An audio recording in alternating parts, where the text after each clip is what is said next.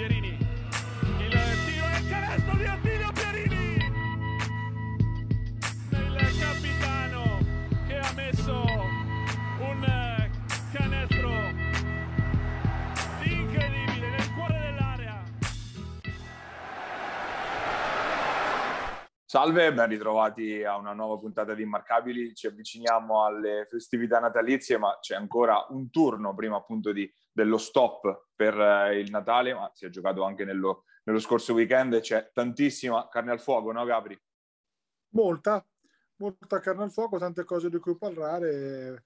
Siamo, abbiamo fatto i compiti, Paia, dai, anche questa settimana. Eh sì, perché ovviamente oltre al campo ora si entra anche nella fase, si avvicina al mercato di riparazione, quindi anche, eh, molte squadre si stanno muovendo anche su quel fronte. Chi sarà sicuramente interessato da vicino a questo è ovviamente l'Aristopro Fabriano, Aristopro che però per ora ha ancora le mani legate, quindi squadra ridotta veramente non all'osso, di più che all'osso, squadra l'Aristopro che è uscita sconfitta eh, in un match delicato che in condizioni normali era da vincere sul campo di Latina, ma è ovvio che le attenuanti generiche le concediamo e come alla squadra di Coach Panza, sempre senza uno straniero, senza Santiangeli e in più eh, perso per strada anche Robby Marulli che eh, a quanto pare dovrebbe essersi lussato un, l'indice della mano destra se non vado, eh, se non vado errato, comunque un problema eh, alla mano che l'ho messo fuori causa dopo un ottimo primo tempo che aveva giocato tra l'altro il playmaker eh, ex Montegranaro. E quindi alla fine è maturata ormai la consueta sconfitta per, per Aristopro, consueta anche nei modi, nel senso che comunque la squadra ci prova bene o male, ma alla fine manca per forza di cose la materia prima per potersela giocare, insomma.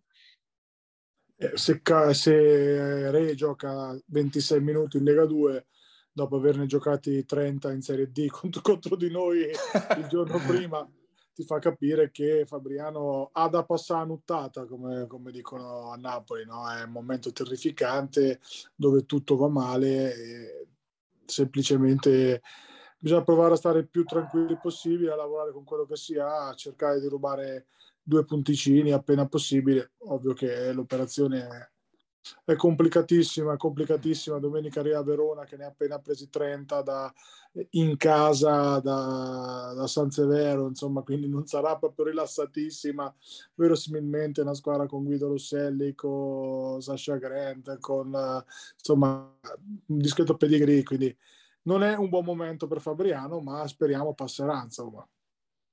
Eh sì, l'importante sarebbe quantomeno recuperare Marulli per la partita di domenica, vedremo anche che, in che condizioni. Non dovrebbe esserci di nuovo Santiangeli e penso che per lui l'obiettivo sarà la gara del, eh, del 2 gennaio con Chiedi e quella sì veramente, veramente importante allora a quel punto perché probabilmente Fabriano l'affronterà ancora con un americano in più o in meno, ma comunque se dovesse, dovesse esserci almeno Santiangeli insieme a Marulli, comunque la squadra avrebbe un'altra competitività diciamo. Quello che ha fatto male sicuramente della partita con Latina eh, probabilmente è stata la prestazione concessa a Fall, che non è sicuramente il, il pivot più dominante di questo campionato, 31 e 10 rimbalzi, non proprio la partita di tutti i giorni per giocatore sì esperto della categoria, ma come dicevamo, non proprio il più dominante dei pivot. Dall'altra parte, o meglio, dalla parte fabrianese c'è stata l'ottima prova di Baldassarre, Baldassarre da 23 punti, ma eh, è chiaro che questa Fabriano la vedremo così per qualche settimana ancora, ma quello mi pare abbastanza evidente.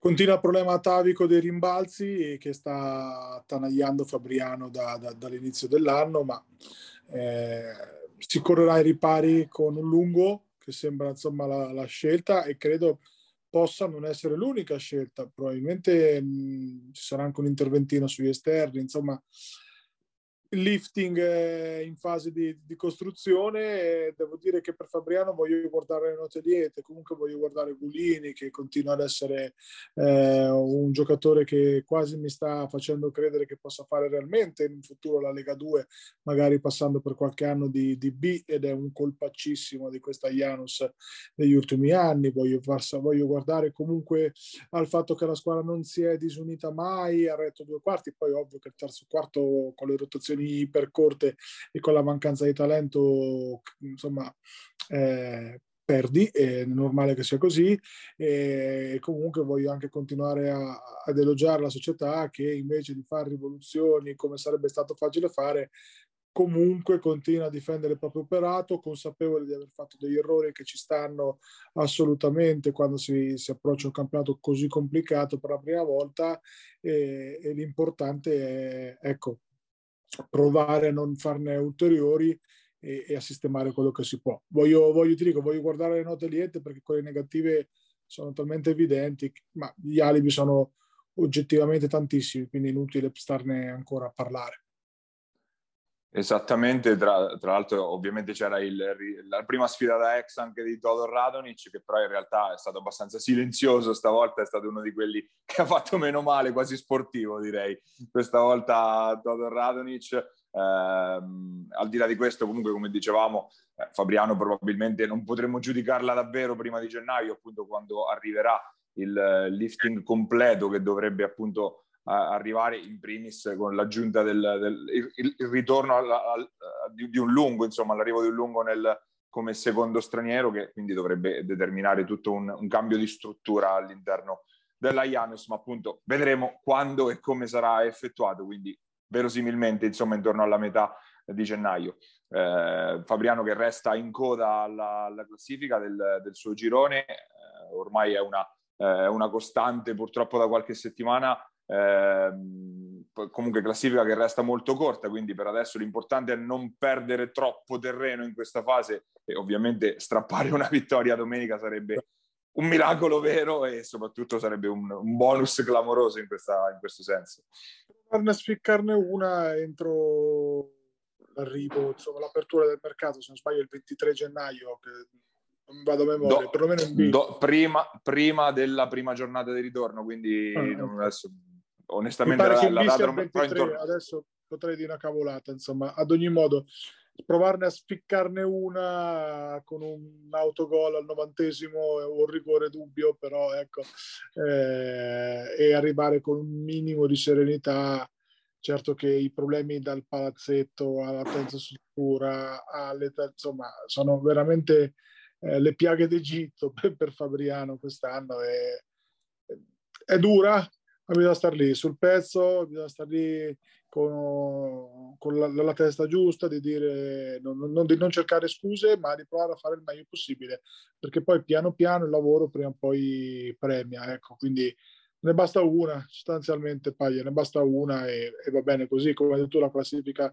è super corta, eh, ecco, bisognerebbe evitare magari di beccare Rieti con il rinforzo che insomma si vocifera di Eric Rush, super americano della categoria, visto anche Arecanati, insomma, ne, ne, ne, nelle ultime passate marchigiane, eh, però credo che non ci siano i tempi tecnici di tesserarlo eventualmente prima della, della partita e già questo è un buon, è un buon segnale. Eh, tanto lavoro per uh, manager, uh, direttore sportivo e coach, però insomma dai, eh, le possibilità io voglio essere positivo ancora di salvarsi magari tramite play out ci sono. Assolutamente, scendiamo in Serie B perché eh, tanto da discutere appunto riguardo al, al terzo campionato nazionale. Partiamo dalla, dal derby che si giocava nello scorso fine settimana, derby che di fatto non è esistito tra Luciano Mosconi Ancona e Virtus Civitanova, Ancona che ha preso in mano la partita sin dai primissimi minuti e con una risposta importante soprattutto da quello che era stato il più chiacchierato dei giocatori delle scorse settimane, Simone Centanni che l'ha, ha messo a fuoco la partita nei primissimi minuti, ha alimentato la fuga della, eh, del campetto di fatto, partita che veramente è durata lo spazio di qualche minuto e, e poi non c'è, non c'è, più stata, campetto che comunque aveva bisogno, partiamo da, appunto dalla squadra di Coach Cohen, aveva bisogno dei due punti innanzitutto per tenersi in quella zona, insomma, alle spalle delle big, quinto posto, al, al fianco di Rimini, anche se Rimini ha una partita da recuperare, tutto sotto controllo, no, diciamo, per, per Ancona in questa fase tutto sotto controllo senza il minimo sforzo, complice una Civitanova che forse una delle più brutte paia prestazioni a livello difensivo de- dell'anno per mancanza di mordente, perlomeno di Pop Voyage, cioè sembrava la passeggiata domenicale. Sì, anche, anche peggio di quella di, della, con la Real Sebastiani Rieti, che forse era sembrato un po' il punto più basso, stavolta forse anche peggio in effetti. Forse anche peggio perché comunque era in casa contro un avversario tecnicamente non dello stesso livello. Eh, devo dire che ancora mi ha fatto un'ottima impressione. eh, sicuramente intensa, eh, ovvio che l'avversario era quello che era, però comunque sicuramente intensa, sicuramente molto cinica e con, con tante armi al, al proprio bagaglio. Cacaccio è un giocatore che mi piace veramente un sacco, sta facendo una stagione di una pulizia tecnica impressionante, sbaglia mai, mai, una roba incredibile, veramente bravo. Eh, Panzini comunque è un giocatore che io vorrei sempre in qualsiasi squadra perché è un allenatore di fatto in campo, sistema, parla, comunica con tutti, incoraggia, dà le, dà le, le, le cosiddette cighe in anconetano per rimanere insomma da noi. Eh, poi Simo si è visto che se si dà spazio in un certo modo è Simo Centanni è un giocatore assolutamente complicato da marcare, molto bene Pozzetti. Eh, poco da dire, no? Paglia poco da, da, dire su una partita che onestamente non, non c'è mai stata. Ecco. Mm, voglio essere anche abbastanza chiaro perché insomma nelle ultime settimane siamo stati io personalmente un po' critico su, su questa Ancona, ma perché sono dell'idea che ancora non si debba accontentare di, eh, di vincere queste partite qua e debba fare provare ad andare a prendere quelle più avanti. Il problema è che quelle più avanti lasciamo stare Roseto degli intoccabili che in questo momento sembra veramente fare un altro sport, però eh, quelle più avanti hanno dimostrato di avere qualcosa in più e quindi eh, una squadra comunque con ambizione, una squadra comunque che ha speso discreti soldi, che ha fatto un ottimo mercato, perché parliamoci chiaro, ha fatto un ottimo mercato eh, deve provare a giocarsela, deve provare no, a fare una vittoria a paglia di quelle importanti. Adesso domenica a Rimini sarà complicata perché Rimini ha preso una sculacciata epocale da, da Cecca, dalla Ceccarelli Band e secondo me Cecca se l'è un po' cerchiata sul calendario sta partita qua. Leggermente. Insomma, diciamo che era carico, a fine partita ci siamo sentiti era carico parecchio, ma giustamente. E una vittoria di prestigio quella de- dell'NPC contro Rimini e Rimini avrà il dente avvelenato, quindi per ancora non sarà facile, però ecco, io vorrei vedere ancora provare a spiccarne una di queste partite qua, di quelle importanti, per, per, proprio per dare un segnale chiaro eh, che se la possono giocare, perché che sia una squadra da quinto o sesto posto lo sappiamo. Mi piacerebbe vederla lottare anche per il magari terzo o quarto. Questo è un po' il senso de, de, delle ultime critiche che, che io personalmente ho mosso. Servirà una prestazione più simile a quella della partita con Roseto, sicuramente per provare a giocarsela sul campo di Rimini, appunto, innanzitutto perché è uno scontro diretto, perché al momento le due squadre sono appagliate a quota 16 eh, punti, quinto posto in, in, in, eh, affari merito, insomma, anche se Rimini deve recuperare la partita con Iesi, lo ricordiamo, la recupererà poi subito prima di Natale, quindi sulla carta un jolly per tornarci davanti a prescindere, però sicuramente quella è una, part- è una di quelle partite che definisce un po' lo status di una squadra, Ancona che non, non direi ha steccato quella con Roseto, anzi se l'ha giocata davvero fino, fino in fondo, ha bisogno di quel tipo di prestazione lì per tutto l'arco dei 40 minuti, ovviamente, perché c'è l'aggravante di dover andare a giocare a Rimini, in campo sempre caldissimo dove andare a, gio- dove andare a mettere i piedi. Bravo, è questo un po' il discorso, no? Una, cioè, ancora deve provare a diventare grande, a, a, vincere, a far vedere che perlomeno se la gioca, perché per adesso gli scontri diciamo diretti con, con quelle alte eh, ha perso malamente con Rieti in casa, male male, con Roseto io sono dell'idea che al di là del punteggio secondo me Roseto quando è voluto andare via è andata via abbastanza tranquillamente ha rischiato tantissimo con Senigallia e comunque ecco diciamo che poi la, la Cesena le Faenza si sono viste che proprio fanno un po' più difficoltà di quello, no? di quello che, che, si pensava. Adesso arriva Rimini, arriva poi NP Sebastiani Rieti, insomma il calendario dalla parte finale non è agevolissimo per, per la Mosconi, ma è anche giusto che, come ho detto, una squadra con ambizione, una società che sta lavorando benissimo, secondo me, da tanti punti di vista, da, del marketing, della comunicazione piuttosto che degli sponsor, entrano sponsor in continuazione, vedo pecette nuove, adesivi nuovi al Palarossini in continuazione, che significa che comunque eh, la società sta lavorando bene no? anche con col territorio, eh, sta dando spazio agli under che in questo momento secondo me Giombini inizia ad essere un piccolo problemino perché comunque eh, occupa uno spot importante, quello di quattro titolare, finto titolare, titolare Pozzetti lo sappiamo, però le risposte che sta dando ultimamente da mesetto a sta parte sono un po' sottotono. E mi piacerebbe vedere di più Anibaldi, che ho simpatie grandissime per quel ragazzo, credo che possa giocare di più dei minuti che sta giocando. Aguzzoli sta facendo bene, poco da dire. Eh, finalmente sta vedendo anche Vesco Gospodino che al netto dei problemi alla schiena atavici che ha è sicuramente un corpo di Serie B, quindi è una squadra anche un po' lunga se vuoi, no? Ok che manca il settimo sei, ma è una squadra anche un po' lunga. Io proprio vorrei vederla lottare con le Rimini, tu poi magari perdere, perché Rimini è più forte, siamo d'accordo, però no? dare perlomeno l'impressione di potercela fare. Sarebbe interessante capire anche se magari ci vorrà mettere le mani appunto sul mercato, visto che come sottolineavi c'è uno spazio senior libero, ma quello dipenderà anche dal rendimento delle prossime partite, verosimilmente, o, o comunque da altre valutazioni che staranno facendo in casa Campetto. Valutazioni simili sicuramente ci saranno, ma motivi, per motivi diversi in casa Virtus. Virtus che va poi in, uh, va a chiudere il suo 2021 sul campo di Cesena domenica. Partita anche difficile da, de- da decifrare, squadra extra fisica, quella della, dei Tigers, ma che ha avuto up and down pazzeschi in questo inizio di stagione, anche se reduce da una vittoria fuori casa cruciale anche nella lotta per entrare nella zona playoff sul campo di Teramo. Quindi segno che una squadra anche un po' veramente difficile da inquadrare, direi. Come è difficile da inquadrare Teramo? Nel senso una squadra che ha speso, una squadra, abbiamo detto, con dei problemi di costruzione eh, evidenti, con una, un problema, dei problemi di proposta uh, di gioco altrettanto evidenti, soprattutto in difesa. Eh, Cesena è andata via facile, facile, facile per due quarti, due quarti e mezzo, salvo poi resistere al, a, a, al ritorno di Teramo. Sono due squadre che secondo me voglio, voglio sbilanciare un pochino, ad oggi non fanno i playoff né una né l'altra, eh, perché mi aspetto che rientri qualcuno da sotto e che Senigallia sia questa non molli assolutamente il proprio spot. Eh, Faenza secondo me rientra prima o poi perché comunque sono buoni e secondo me rischiano seriamente di non fare i playoff e di essere in quella zona grigia. Eh, sulla carta è una partita molto complicata, ma una di quelle giocabili per, per, per la Virtus al netto della situazione Valerio Costa, non al meglio, probabilmente salterà anche domenica, al netto della, della situazione delle rotazioni di alcuni giocatori che chiaramente stanno rendendo al di sotto della, delle aspettative, eh, ci sta che la Virtus eh, non ci trappela niente a noi, Paglia, né, né, a me né a te, e se trappelasse sicuro non lo diremmo. Qua. Non ve lo diremmo.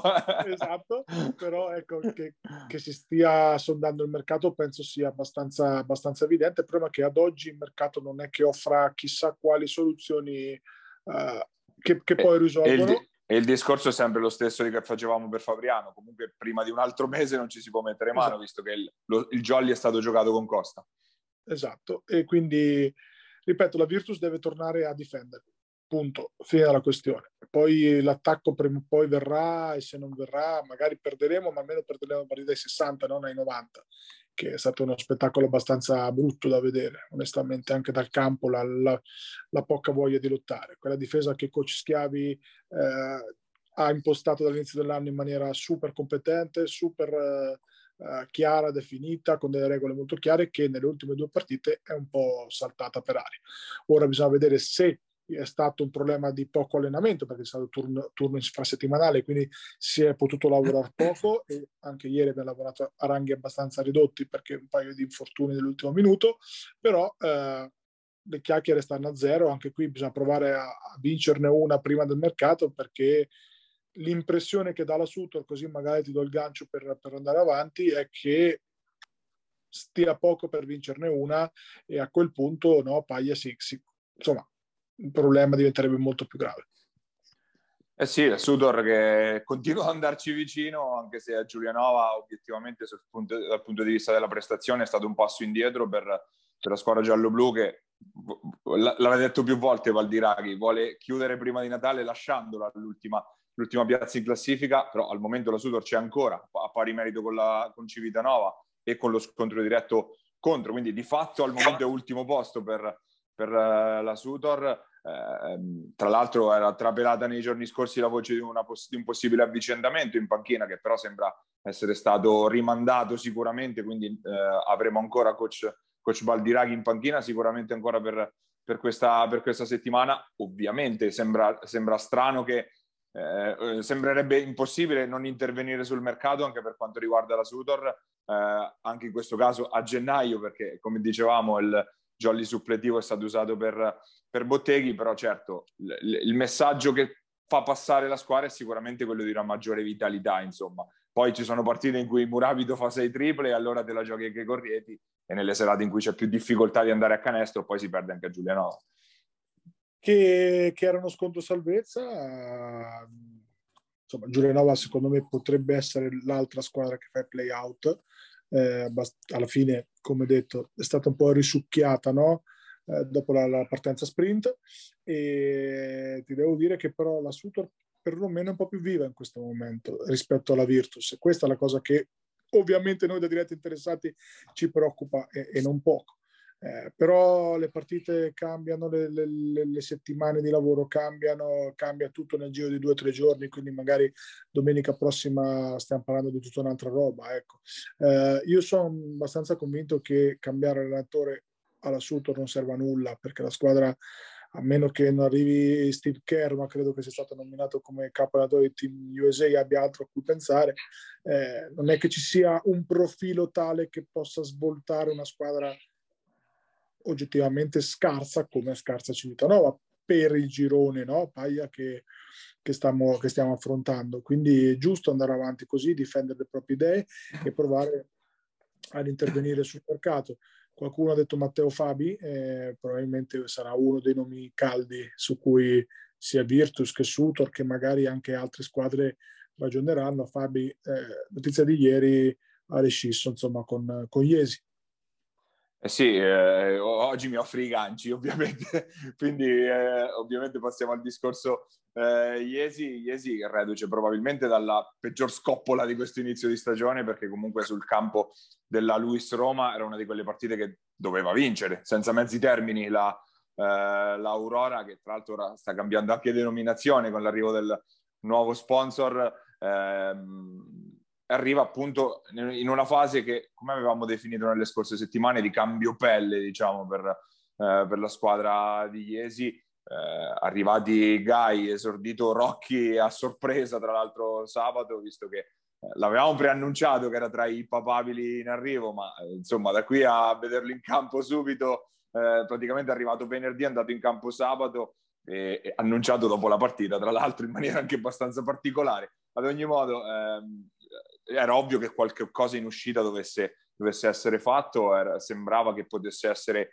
uno tra Fioravanti e Calvi, quello a, a rimetterci in questa, in questa, fase, invece eh, Fabi che ha chiesto la, la, rescissione del contratto per motivi personali, quindi ha lasciato, ehm, ha, ha, diciamo, ha, tolto il dubbio, se vogliamo, anche allo staff guidato da Altero Lardinelli, in ogni caso c'è da attendere anche il ritorno eh, di Rizzitiello che comunque avverrà sicuramente ad anno nuovo, quindi come dicevamo è vero che Iesi sta cambiando pelle, quindi è anche difficile trovare, bisogna ritrovare i nuovi equilibri, però è una sconfitta che fa male comunque sul campo della Lewis perché eh, Iesi comunque adesso è terzultima in classifica.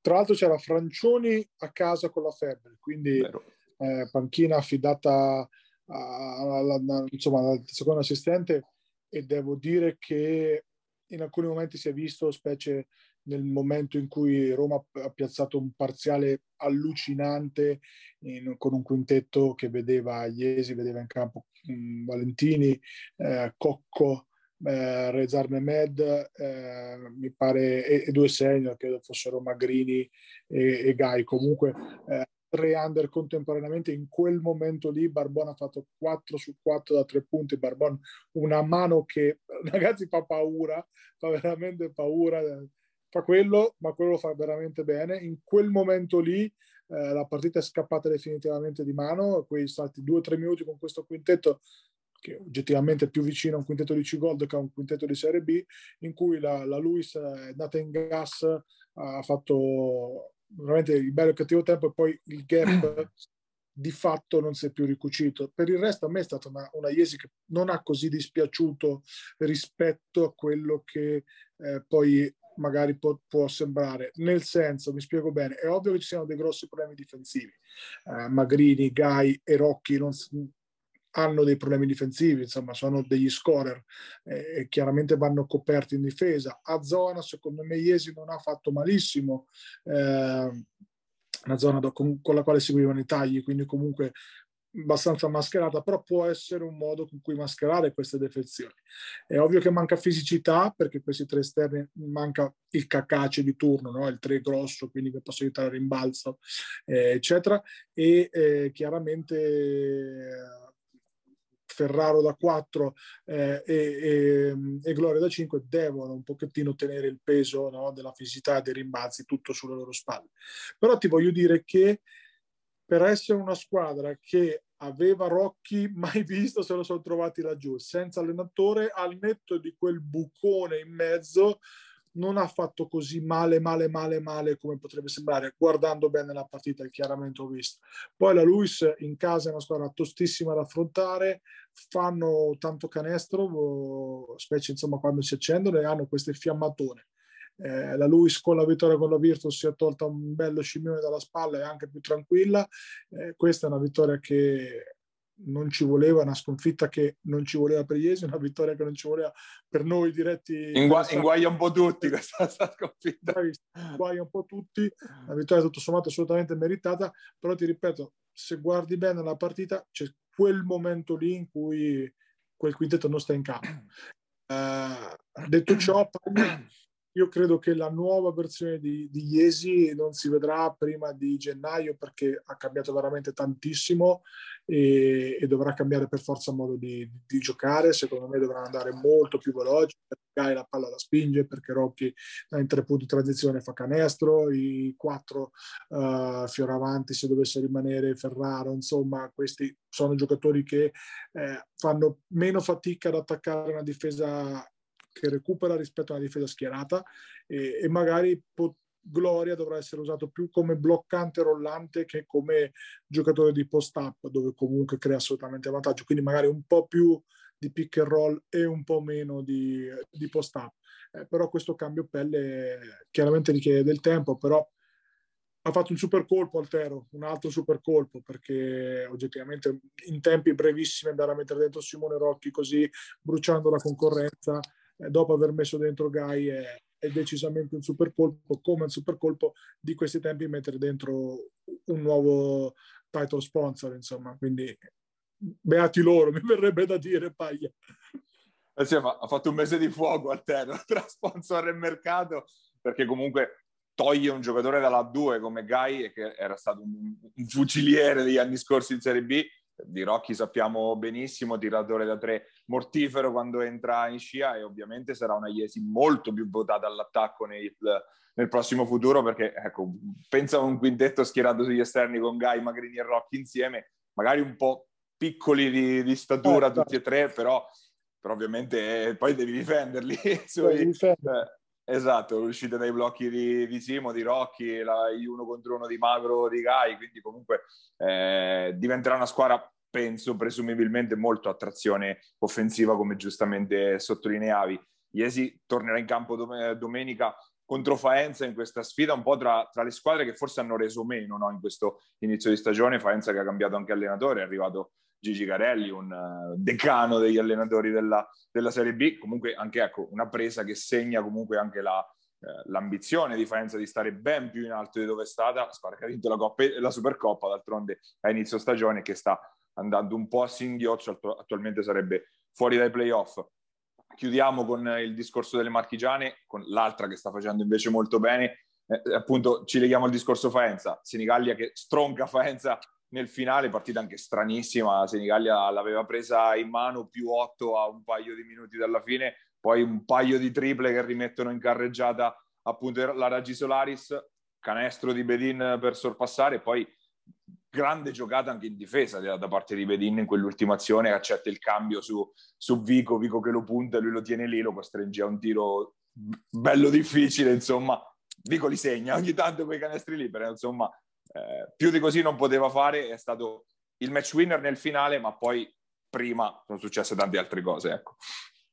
Guarda, Paia, mi accusano di essere eh, un fan di Senigallia, sì, non lo nego. No, ma so... lo siamo, mi, mi associo. eh, perché una squadra comunque che gioca così, che ha speso insomma il solito sostanzialmente ha speso molto bene e qua i meriti eh, vanno dati anche a, a, Ligi sicuramente che ha fatto uno squadrone eh, con uno squadrone a, a, posteriori, cioè ce ne siamo accorti dopo, ecco ti voglio dire, oltre che a coach Gabrielli di cui non mi stancherò mai fino alla fine dell'anno di tessere lodi perché quel Senegal proprio a me piace e, e ripeto, stando in una condizione fisica, specie nei lunghi, atroce. Bedin rientrato in fretta e furia da una caviglia. Cicconi Massi è ancora ai box.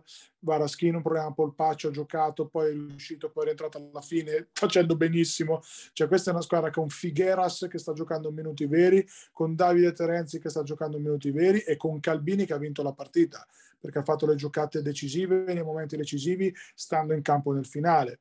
Con, uh, è ovvio che poi il, il, come posso dire, l'X Factor è Bedin, ma l'avevo detto anche settimana scorsa, se Bedin eh, non fosse uscito contro Ancona, secondo me Senigallia vinceva per queste robe qua, per quello che fa in difesa, ha fatto show tutta la partita eh, in una maniera super aggressiva, show super profondi, poi alla fine ha accettato i cambi. Eh, magari Coach Gabrielli mi smentirà, ma non credo che l'ultimo possesso fosse disegnato per, per, per lui, bensì per eh, Giannini però alla fine l'ha risolta lui con quelle culate che dà di post basso. Questo ragazzi è un giocatore che eh, se sta lontano dai falli, se impara a stare lontano dai falli, cosa che ogni tanto un po' lo frega, l'anno prossimo va a prendere dei bei soldi, e del tutto meritati, perché è veramente l'X factor di questa squadra qua. Permette a Varaskin di essere un pochettino più perimetrale, perché lì sotto è tutta roba sua.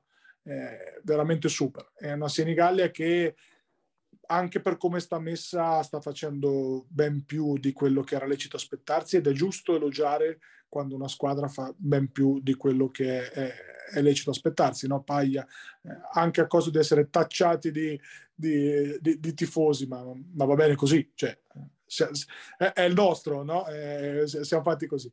Detto ciò, la partita appunto Senegal è stata sempre in controllo anche in doppia cifra, poi è rientrata, ha rischiato di buttarla via perché comunque Faenza è squadra vera, perché comunque Faenza i giocatori ce li ha ed è per questo che credo che rientreranno in lotta playoff nel giro del ritorno, però alla fine vuoi non vuoi, altri due punti restano lì, il loro post ai playoff non lo mollano e complimenti perché, ripeto, la situazione poi dell'infermeria è pesante, stanno aspettando le ferie di Natale come fosse veramente un bambino sotto l'albero per, per recuperare un po'. E domenica però c'è il trappolone, perché per domenica c'è il trappolone con la I maiuscola, perché a Montegranaro in queste condizioni sarà durissimo per la Golden Gas. Eh sì, perché come dicevamo, la Sudor poi eh, è parsa viva nelle ultime settimane, ha venduto carissimo la pelle con parecchie squadre, quindi eh, assolutamente squadra da temere e temere molto per, per, questa Golden Gas prima di chiudere appunto la, ehm, la, la, prima parte diciamo del campionato e appunto avviarci alla sosta natalizia. Noi chiudiamo la nostra prima eh, parte invece della, della, trasmissione, quella dedicata ad A2 e Serie B, ritornando in Serie A2 con uno dei marchigiani emigrati insomma fuori regione e che sta facendo davvero bene in questa, in questa prima parte, in questi primi mesi, all'esordio poi di fatto in A2 parliamo di Lorenzo Turtù, l'ala di Porto San Giorgio, che ora però è in forza al San Severo. Andiamo ad ascoltarlo.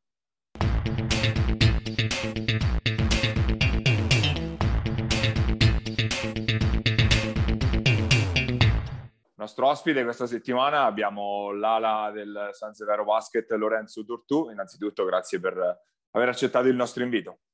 Grazie dell'invito. Eh, allora Lorenzo ovviamente partiamo dalla contemporaneità, da questa San Severo che sta andando sicuramente sopra le aspettative, da anche un Lorenzo Tortù che sta andando decisamente sopra le aspettative, eh, o perlomeno ti chiedo proprio questo, le nostre aspettative probabilmente erano inferiori a quello che state facendo, voi e tu te lo aspettavi invece questo rendimento sia di squadra che tuo personale. Ecco. Non eravate gli unici innanzitutto a pensare che la nostra stagione andasse in questo modo perché diciamo abbiamo sorpreso un po' tutti. Siamo un gruppo giovane che ha molti, mm, molti giocatori che quest'anno per la prima volta sono protagonisti in una squadra di, di Lega 2, me in primis, però tramite il nostro mentore che sarebbe il nostro coach stiamo riuscendo a creare una, una, grande amalgama di squadra, un grande, una grande intensità e poi la domenica è portiamo la domenica quello che facciamo durante la settimana, quindi gli allenamenti sono massacranti eh, però devo dire che stanno dando i suoi frutti, quindi i loro frutti, quindi siamo precisamente questo, quello che facciamo durante la settimana, facciamo vedere la domenica e stiamo andando bene, stiamo andando chiaramente, quindi siamo molto soddisfatti per adesso. Eh, tu venivi da diverse stagioni ormai di Serie B ad alto livello, sempre comunque tra, soprattutto a livello realizzativo, personale, sempre tra i top scorer del, del campionato del girone. Ti, eh, ti chiedo come è arrivata quest'estate la, la scelta di San Severo, nel senso eh, ti eri posto come obiettivo di salire un gradino visto che appunto stavi facendo così bene negli ultimi anni o è nata un po' così per caso, diciamo?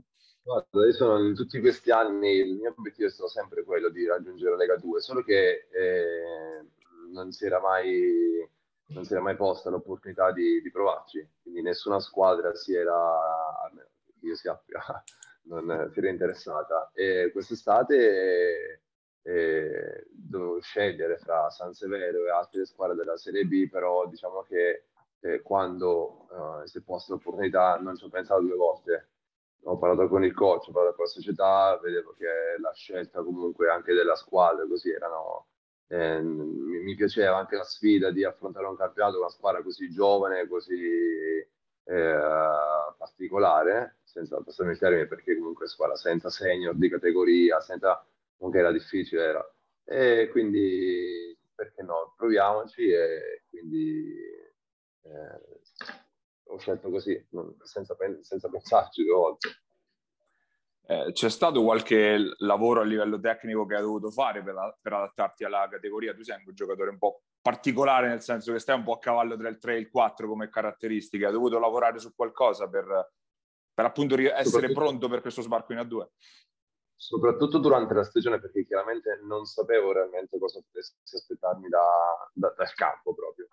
Quindi con l'allenatore, soprattutto dalla, dalla, Serie B, devo dire che la differenza principale sono i ritmi del gioco e la fisicità proprio, perché il gap di, che nel pensare a cosa devi fare quando sei in attacco sei in difesa è, molto ridotto rispetto a una Serie B. Quindi eh, durante, tutti i giorni lavoriamo su quelle che sono diciamo, le mie lacune, quindi anche il fatto stesso della, della difesa, del, dell'aggressività, perché chiaramente in Serie B gli americani non ci sono, anche fisicamente è abbastanza diverso, quindi devi usare di più il fisico, devi essere sempre più concentrato e quindi anche su, sul tiro, che diciamo che nelle ultime stagioni era una cosa dove eh, anche con il gioco che facevamo mi, mi lasciavano più tiro chiaramente per non farmi penetrare uno contro uno. In A2 devo dire che dovevo lavorarci assolutamente, è quello che stiamo facendo. Ehm, no, eh, scusa, ti interrompo. Eh, noi, noi, ovvia- noi, ovviamente parliamo principalmente di basket marchigiano, quindi una domanda su Fabriano di Tocca, visto che è la, la, la nostra rappresentanza in, in A2. Ah, eh, sì. di, di, Fabriano eh, ti chiedo, in primis, visto che comunque come struttura di squadra vi, vi somigliavate anche la scelta di due americani sugli esterni, di lunghi pacchetti lunghi tutti italiani, eh, in entrambi i casi, co- ti ha sorpreso che stia invece al contrario andando un po' sotto, anzi un po', parecchio sotto le aspettative Fabriano fino ad ora? Eh, sicuramente quando fai una squadra nuova eh, hai sempre questa incognita, veniva da un campionato vinto, meritatamente Fabriano in Serie B. E quest'anno anche con eh, qualche infortunio che hanno avuto tramite qualche problema ho visto che Santi si è rifermato un attimo qualche settimana.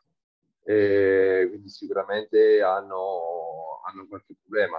Poi quando entri in un tunnel dove sai anche un po' di fortuna durante la partita che la porti a casa, prendi fiducia e ti riesci a allenare più, più facilmente hai più stimoli perché chiaramente se perdi sempre poi eh, hai qualche fatica durante la settimana. Ehm, quindi Fabriano penso che il gioco è duro eh, quest'anno, soprattutto perché nel nostro girone tutte le squadre possono vincere con, cioè, con, con, con tutte. Abbiamo dimostrato a Verona, eh, Fabriano si è giocata fino alla fine con diversi top team, quindi eh, per loro a, a, noi va bene magari, però devo dire che come squadra eh, il, il, campionato è veramente duro e secondo me anche grazie all'innesto di Santi che è un signor giocatore e si alzeranno la testa, insomma. Gabri. Io mi aggancio Paia un po' alla domanda che hai fatto prima, che, um, tu sul, a Lorenzo sul, sul, tuo, sul suo eh, passaggio in A2, te, te la estendo, mh, mm, ripercorrendo un pochettino dai primi passi a Sant'Elpidio piuttosto che Senigallia, insomma in Serie B.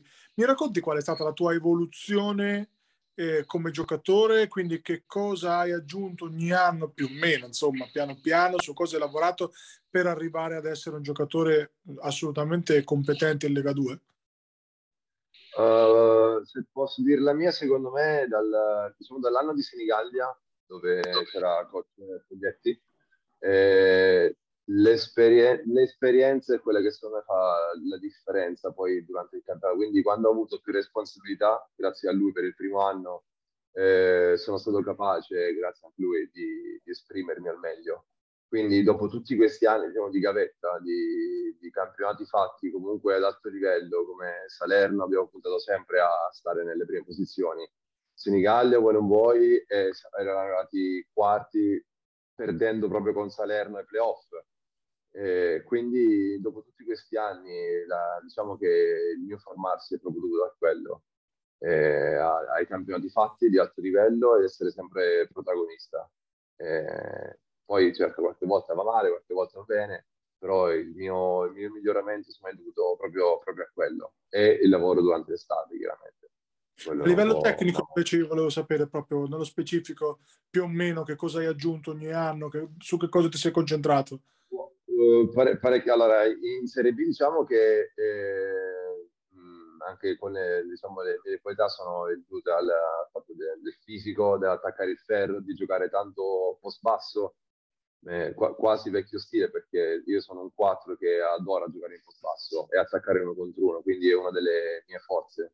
Eh, d'altro canto questa forza in campionati, diciamo come la, appunto, la Serie B, è mi permetteva, cioè quasi come se mi accontentassi di giocare solo okay. in un ruolo. Quest'anno in A2, eh, se voglio alzare il livello della mia pallacanestro, devo assolutamente eh, migliorare ed è quello che comunque sto facendo vedere, tirando tantissimo tutti i giorni eh, nel, per, per, essere più performante nella partita. Quindi eh, se ti devo dire per diventare ad oggi un giocatore di Lega 2, per arrivarci, eh, ti dico, l'esperienza e i campionati fatti durante questi anni, per rimanere un giocatore di Lega 2 e continuare a fare buoni campionati, devo sicuramente aprire, il, allargare il mio range di tiro e essere più costante in difesa. Queste due cose, secondo me, eh, sono le due cose più principali.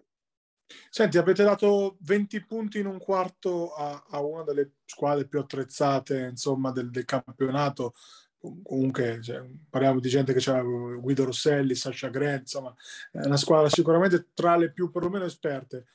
Come è successo? Nel senso, cioè, con quale fiducia, con quale eh, fiducia state giocando? Con quale Allora, noi veramente eh, sappiamo che se non siamo aggressivi, se non difendiamo, noi perdiamo con tutti, perché se parliamo di talento in una squadra, noi forse siamo la, la, la più scarsa di tutta la Lega 2, forse. Eh, se d'altro canto entriamo aggressivi con la giusta intensità, eh, come abbiamo visto già inizio campionato qualificandoci per la Supercoppa, vincendo 4 delle ultime 5, noi dobbiamo entrare aggressivi. Noi siamo entrati a Ferrara con una faccia veramente da, da cani bastonati incazzati, perché vedevamo il palazzetto bello, riscaldato, carino, e quindi siamo entrati veramente affamati. E questa è la differenza che secondo me tra, tra noi e le altre squadre in questo momento. L'obiettivo poi è sempre continuare con la stessa faccia, però ecco, dare, siamo entrati, Verona ogni attacco che faceva mettevamo davanti il corpo, eh, eravamo belli tosti, quindi poi chiaramente una giornata che una squadra fa meno canestro ci può stare, ma noi per tutti e 40 minuti si è visto poi alla fine non è che abbiamo mollato, anzi abbiamo aumentato il gap anche nel quarto quarto, continuavamo sempre a difendere, a buttarci su ogni pallone questa è stata la più grande differenza tra noi e loro in questa partita. Tu hai giocato comunque sempre in piazze anche in Serie B, comunque con un buon seguito, no? Sant'Elpidio ai tempi era palazzetto, insomma, era abbastanza pieno, Senigallia ha la sua tradizione, Salerno comunque vuoi non vuoi una piazza dove sicuramente puoi... Quest'anno arrivi a San Severo dove forse è una delle top, diciamo, eh, 5, 6, 7, 10 fate voi, insomma, piazze proprio come calore. Eh, secondo te come si gioca il, adesso lasciamo stare che va bene, ok? Quindi sta andando bene, magari in futuro speriamo sempre vada bene, però quanto influisce realmente eh, in un giocatore, una cosa che mi sono sempre chiesto da non giocatore, quanto influisce realmente il, il palazzetto, il pubblico, cioè ti aumenta le percentuali, eh, ti senti più sicuro? Che magia allora, si crea? Secondo me, secondo me tantissimo, perché tu quando entri al palazzetto, beh, sia gio- giocare in casa dove quando hai tutto il pubblico, poi a San Severo che è incredibile, che ti applaude, ti sostiene, fa un casino incredibile, ma anche giocare fuori casa perché la stessa squadra in casa che ha tanti tifosi e, ti insultano così è, e, sai, gli eccessi si equivalgono quasi, quindi eh, eh, ti, ti caricano assai. Io ho pensato sempre che San Severo l'anno scorso sono retrocessi perché appunto non aveva il pubblico perché con, dopo un anno senza la qua è fondamentale. Hai proprio una spinta di un'intera città dove è una delle poche città appunto dove il calcio non esiste quasi e tutti sono innamorati della pallacanestro. Quindi quando entri dentro al palazzetto proprio tutta la città aspetta la partita della domenica perché è l'evento principale che è nel weekend, sempre. Quindi noi in campo lo percepiamo tantissimo, lo percepiamo a fine partita, quando ci applaudono, quando, anche quando abbiamo perso, comunque abbiamo sentito il loro calore. Eh, per noi è fondamentale, per tutti i giocatori che giocano in casa in piazze come questo. Quindi, eh, sì. Abbiamo un po' ripercorsa durante l'intervista la carriera di Lorenzo, tanti anni in Serie B, Salerno, Porto Sant'Elpidio, Senigallia, eh, e via discorrendo, Milano e, e altre piazze. Torno ancora indietro, Lorenzo originario di Porto San Giorgio, cresciuto a Porto San Giorgio. Non ti chiedo come hai iniziato col basket perché è banale la domanda, però ti chiedo, visto che comunque tuo padre è una figura molto conosciuta qui nel basket del Fermano e delle Marche in generale, quando, se, e se hai avvertito e quando sei passato dall'essere il figlio di all'essere Lorenzo Tortusa? C'è stato proprio un momento in cui l'hai sentita questa cosa? Ah, non di a papà che secondo me sono ancora il figlio forse, forse questo cambia da quando i suoi amici chiedono più di me che di lui. Ecco. no, sono nel, diciamo che negli ultimi anni, quando appunto le cose con il basket stanno andando meglio, sono eh, anche quello che la, la, la, tua persona fa, eh, fa vedere in, in, proprio in tutto il circuito di persone, poi papà, anche mamma, e sono tutti e due appassionati, hanno giocato a pallacanestro, quindi anche nel loro ambiente si conoscono tutti. E, ehm, eh, la mia storia nasce dopo dieci anni che ho vissuto a Pesaro, ho fatto tutte le giovanili, sono andato di casa a 14 anni, ho fatto tre anni di Serie A un anno a Recanati e poi diciamo come se avessi avuto un altro inizio di carriera da Sant'Elpidio perché ho diviso, ero, non ne potevo più di non giocare in Serie 1 perché non ne potevo veramente più perché tre anni a scaldare le panchine sì, sai, è bella la Serie A ma magari fare un anno, infatti se tornassi indietro magari potrei prendere decisioni diverse, però ormai siamo qua. E quindi da, da Sant'Elpidio mi sono insomma rimboccato le maniche, fatto, è ora di giocare, vediamo dove posso arrivare. E devo dire che sono soddisfatto di quello che ho fatto vedere fino ad oggi. Me l'hai un po' mezza bruciata la domanda che ti volevo fare proprio su questa, su questa la, l'esperienza di Pesaro appunto in, in, generale è stato un percorso anche lungo e tortuoso quello che hai fatto comunque con la, uh, con la VL adesso che sei arrivato in A2 e la VL fatica a stare insomma in Serie A comunque sta, sta lì, insomma, resta aggrappata ma non troppo. Ci, ti piacerebbe ritornarci magari stavolta per giocare per davvero? Eh, bella domanda, sicuramente sarebbe un bello smacco, cioè, per dire, sarebbe, sarebbe interessante perché ci siamo lasciati e non ci siamo più proprio nemmeno sentiti, eh, ci seguiamo poco. Devo dire che tornare per giocarci sarebbe bello, sarebbe bello comunque è una parte importante della mia vita dove ci sono cresciuto e ho, ho messo le basi per diventare un giocatore E chissà se avrò l'opportunità, ma non è una cosa diciamo, che è fondamentale. Se dovesse capitare sarebbe una bella cosa. Però. Io ti ringrazio Lorenzo, in bocca al lupo per eh, la stagione che, che, che, continui così, insomma, perché mi pare che è un bel andare fino adesso. Grazie mille, speriamo, speriamo. Grazie, alla prossima. Ciao. Ciao, ciao. ciao, ciao, ciao,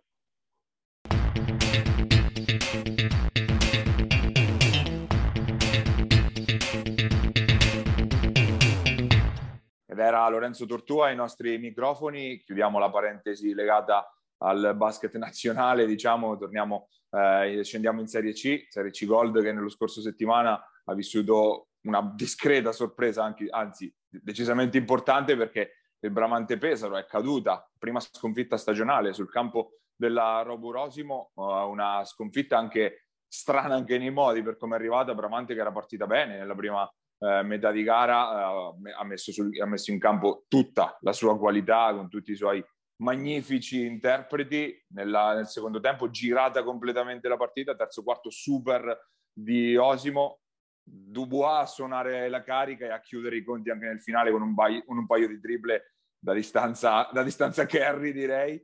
E, um, importante anche il contributo di Migliorelli che in questa fase sta giocando praticamente da playmaker unico visto che con Brusadini infortunato e poi gli acciacchi anche di Ferraro eh, gli viene chiesto anche tanto, sta, sta, avendo tanto spazio, sta rispondendo anche abbastanza bene. Bene Carlo Ortensi che ha colpito a ripetizione anche lui da fuori. Osimo che ha vinto un po' vincendola sul campo del Bramante, diciamo, a livello tecnico, quindi non tanto stritolandola in difesa, mettendoci fisicità, che poi magari può essere una, una carta per giocarsela contro giocatori con più qualità, ma magari un po' più anche di chilometraggio, un po' più di fatica a livello atletico, ma la sfidata al tiro, la sfidata sul piano della qualità di gioco e ha vinto lì Osimo, comunque Osimo che nelle ultime settimane marcia, eh? marcia, marcia forte ed è a meno due dalle prime, nel gruppetto che si è creato alle spalle della coppia Vermante Matelli.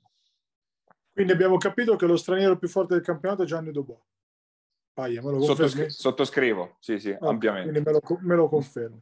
E abbiamo capito che non Gurini non parti.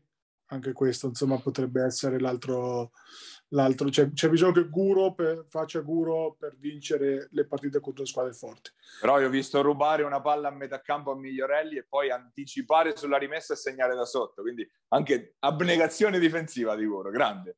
Ma hai mandato la clip e stentavo a crederci, grande. È uno dei nostri preferiti, eh, quindi ah siamo beh, assolutamente... Ecco, siamo assolutamente per mettercelo.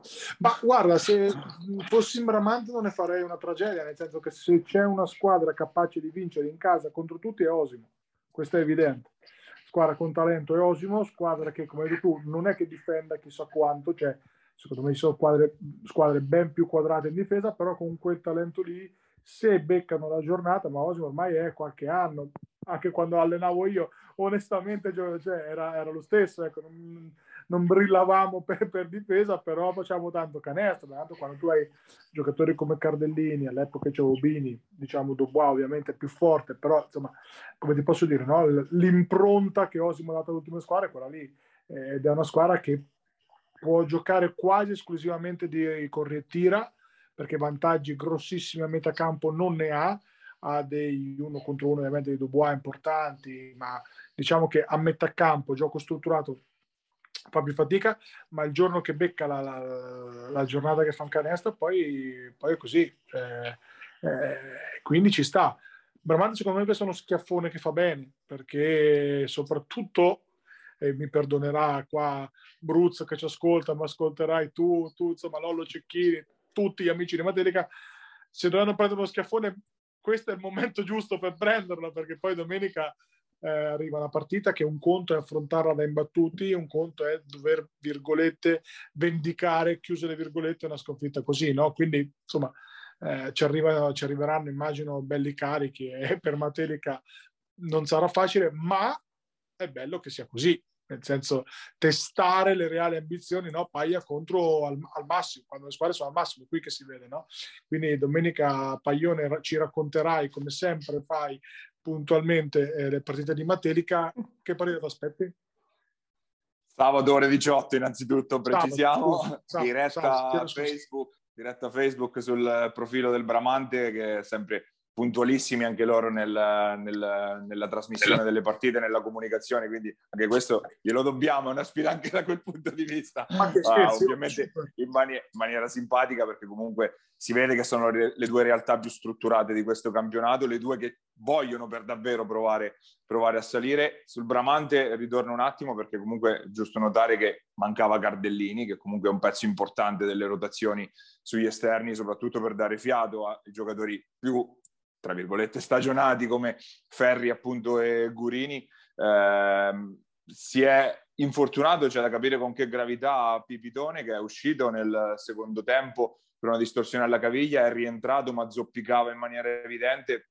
Vedremo come sta anche da quel punto di vista perché Pipitone è praticamente l'ancora di salvezza difensiva della, eh, del Bramante, di una squadra che ovviamente, come abbiamo detto, fa dell'attacco sicuramente della qualità offensiva, del talento, la sua arma forte e appunto il ruolo importantissimo di stopper dietro di, per, di Pipitone è cruciale, cruciale anche nella sfida che si prospetta con sabato con, con Geniac che comunque si affrontano i due lunghi probabilmente più performanti di questo campionato, uno magari più difensivamente ma non solo perché non è solo quello Pipitone, Geniac sicuramente più, quello che ha più impatto offensivo invece all'interno del girone, in generale si affrontano due squadre che sono agli antipodi perché parliamo del talento, della qualità dei singoli del, del Bramante da una parte, dall'altra l'estrema organizzazione, la fisicità, l'atletismo, la corsa eh, della, dell'Alley, dell'Alley che ha stritolato anche in questa maniera a Porto Sant'Elpidio nel match, nel match di sabato, perché è vero che ha, lascia, ha lasciato sfuriare Boffini, perché poi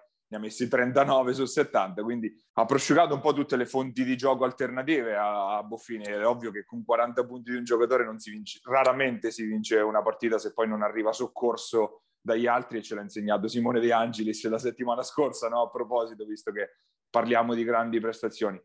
Eh, eh come dicevo, scontro tra mondi, non so chi ne viene fuori, per il momento eh, entrambi hanno avuto uno scivolone, nel senso quello di Madelica ad Assisi eh, ormai è di due mesi fa, Matelica ha sette vittorie consecutive, quindi quella che arriva più in salute è sicuramente la Halley. Eh, il Bramante qualche mini avvisaglia ce l'aveva avuta nelle scorse settimane, avendo qualche sofferenza, ma non esageriamo, con San Benedetto eh, appunto è arrivata questa prestazione con Osimo, hai detto giustamente Gabri, però può essere la, la campana insomma che suona un, per superare questo periodo che è fisiologico nell'ambito di una stagione. Fattore campo forse sarà decisivo alla fine della fiera, no? potrebbe essere quella la discriminante, eh, partita che dirà, ma anche no, nel senso che comunque ci dirà chi in questo momento sta meglio, forse, perché come hai detto tu ci sono delle incognite da una parte e dall'altra, più dalla parte bramante che dall'altra, quindi non iniziamo a dire adesso la favorita d'obbligo è quella che vince, No, la favorita d'obbligo resta Bramante anche se perde, per come la vedo io, per, per, per mille motivi, e, e, quindi godiamoci semplicemente il, il, big matchone che tutti stavamo aspettando. Insomma, nel frattempo sotto eh, comunque c'è un gruppone niente male con Assisi che a me sorprende, continua a sorprendere tantissimo, senza Pippo Alessandri ancora una volta, vince il derby con Foligno che come sempre detto mi aspettavo un po' più alta, una, una super Virtus Assisi, eh, Pisauro non mi sorprende perché non mi ha mai sorpreso e continuerà a non stupirmi mai. Sì, insomma... di, di, fatto sono, ci, sono, cinque squadre in due punti perché Bramante Matelica sopra e poi due punti sotto Osimo, Pisaurum e Assisi. Quindi ti voglio dire, un campionato dove puoi perdere punti abbastanza facilmente, dove tranne con Falconara che è 0-9, altro mistero della fede, eh, puoi perdere punti veramente con tutti. Poi per agganciarmi a Sant'Elpidio, inutile che che, che, che, qualcuno si offenda, nel senso non, non, non, i fatti parlano abbastanza chiaro, al netto della sfiga epocale che anche qui ha colpito Sant'Elpidio nelle ultime partite, questa squadra già costruita corta e quindi questo è un piccolo errore neanche tanto piccolo quando si comunque ha ambizione, no Paglia? Eh, già fare una squadra corta che poi sfortuna vuole che viene falcidiato ultimamente dagli infortuni, i quattro punti restano comunque pochi, cioè al netto di, di tutto non sono poi tanto i quattro punti, ma sono eh, il come si è giocato dalla prima giornata anche quando si era più o meno al completo, no? cioè che questa squadra avesse un problema in playmaking è evidente, che questa squadra eh, fosse Boffini dipendente, specie sugli esterni, era evidente, ora è ancora più Boffini centrica e mh, mm, insomma c'è poco da, da offendersi, c'è poco da, da rimanerci male. Questa squadra doveva far di più, e non che non lo possa fare, ecco, assolutamente. Poi, ovvio, si spacca Morresi fino a fine stagione, eh, già eri corto prima, eh, questo non aiuta. Io eh, agli amici di Sant'Elpidio un paio di idee di mercato le ho lanciate, ma vediamo se, se mi danno retta. Qualcosa mi immagino faranno, ma comunque dipende, com- come dicevamo anche fuori onda, dipende dalle ambizioni poi, perché magari si può dire ok, la, la, stagione è compromessa per l'altissimo livello, ci accontentiamo di salvarci nella prima stagione di C-Gold, teniamo la squadra così, riusciamo sereni ad arrivare alla fine e a posto così. Se c'è ambizione di, di dire ok, proviamo però ad andarci lo stesso ai playoff, il sesto posto è adesso se non sbaglio a 4 o a 6 punti, eh, mettiamo dentro un giocatore importante e ci proviamo, quindi dipenderà da quella scelta verosimilmente il futuro di, di Porto Sant'Elpidio in questo, in questo campionato. Restando al mercato, però, occhio perché c'è una campana bella grossa in casa Pisaurum perché si parla dell'uscita di Pierucci che è stato notato ovviamente da parecchie squadre ai piani superiori, si parla di un interessamento di Ischia eh, in eh, Serie B perché ovviamente lui ha ancora lo status da under, quindi fa gola ovviamente dopo il campionato che sta facendo, eh, si è parlato anche addirittura di un, di un, interessamento da parte del Pisaurum per Maggiotto nel caso ci fosse questa uscita, quindi sarebbero movimenti mica da ridere eh, in quel caso. Impazza il totomercato, eh, boh, non lo so, io, io voglio Beh, dicembre-gennaio è sempre così, è come a giugno esatto, più o meno. Esatto, esatto, esatto. Eh, voglio vedere queste robe qua al netto di tutto ciò ti ripeto hai detto molto bene tu eh, per chiudere il discorso Sant'Elpidio comunque una squadra che richiede il ripescaggio è per forza di cose ambizioso, cioè non è che lo fai per salvarti all'ultima giornata con un autogol. Quindi per quello che magari qualche critica in più la riserviamo proprio perché eh, comunque l'ambizione non l'hanno nascosta, come è giusto che sia, oh, una piazza come Sant'Elpidio non deve neanche stare in C-Gold, quindi ci mancherebbe, no? Paglia che, che non fossero ambiziosi. Ecco, eh, per tornare sulle altre brevemente, importantissima vittoria della Taurus, assolutamente cruciale, convincente, netta sul campo di un Falconara Basket da cui più fonti mi dicono che siano in uscita praticamente tutti, che non ci vuole stare eh, più nessuno, o meglio, diciamo che Falconara ha anche l'aggravante che si allena alle 10 di sera perché non ha i campi e questo non si augura in C-Gold. Eh, problemi sono tanti a Falconara, ecco. È ovvio che giocatori come Chiorri, come Bini possono far gol a tanti e quindi quando sei 0-9 poi non è mai facile riprendere, riprendere la marcia, società che io sono nato lì, quindi ho sicuramente a, a, a cuore e, e, mi dispiace un botto. Eh, per il resto, Paia, diciamo che sostanzialmente tutto abbastanza come da copione, in una C-Gold che avevamo detto che era abbastanza interessante, un po' spaccata in due, con Valdiceppo unica che fa un po' no, da, da, raccordo tra la parte alta e la parte bassa, però ecco, vediamo anche col mercato se, se cambieranno i valori. Insomma.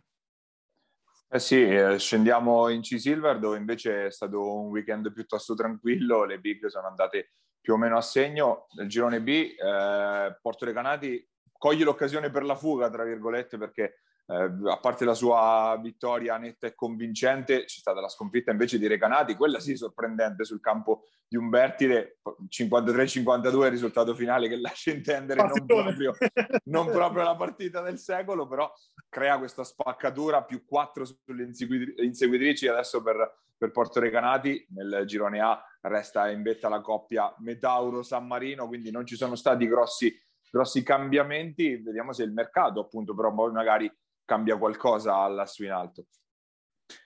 Ma eh, in basso intanto non cambia niente. Eh, vedere Tolentino lì piange il cuore, poi Tolentino che ha recuperato Lia Rossi. Sapete che un'occhiata gliela diamo sempre perché comunque sia una squadra che eh, qualche nome importante ce l'ha. Eh, appunto, magari Lia non stava sicuramente al meglio, però... Anche Valentini mi dicevano non è un problema alla caviglia, se non sbaglio.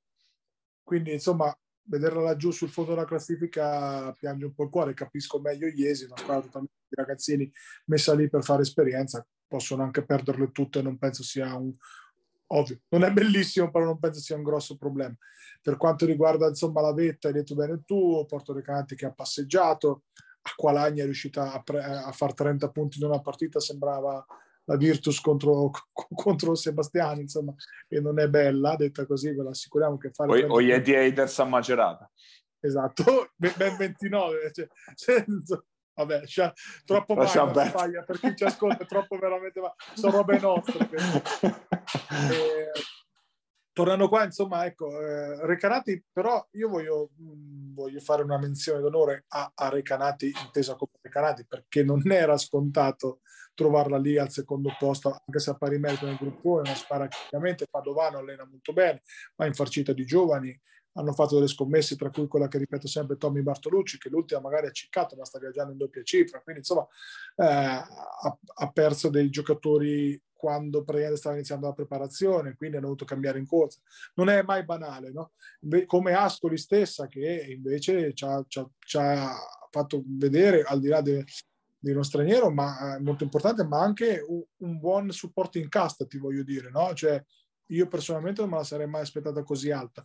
Quindi, vedi, l- l- queste categorie qua sono belle perché uno o due giocatori che imbroccano la stagione giusta ti svoltano totalmente il campionato. Insomma, eh, da segnalare che non ha giocato Montemarciano, recupera con, con l'Aurora Iesi, quindi c'è da una parte la netta superiorità di Porto Recanati, di qua un po' più di equilibrio, ma anche qui ne riparliamo comodamente verso fine febbraio, primi di marzo, quando si scioglie la neve e vediamo, e vediamo chi è messo meglio. Insomma.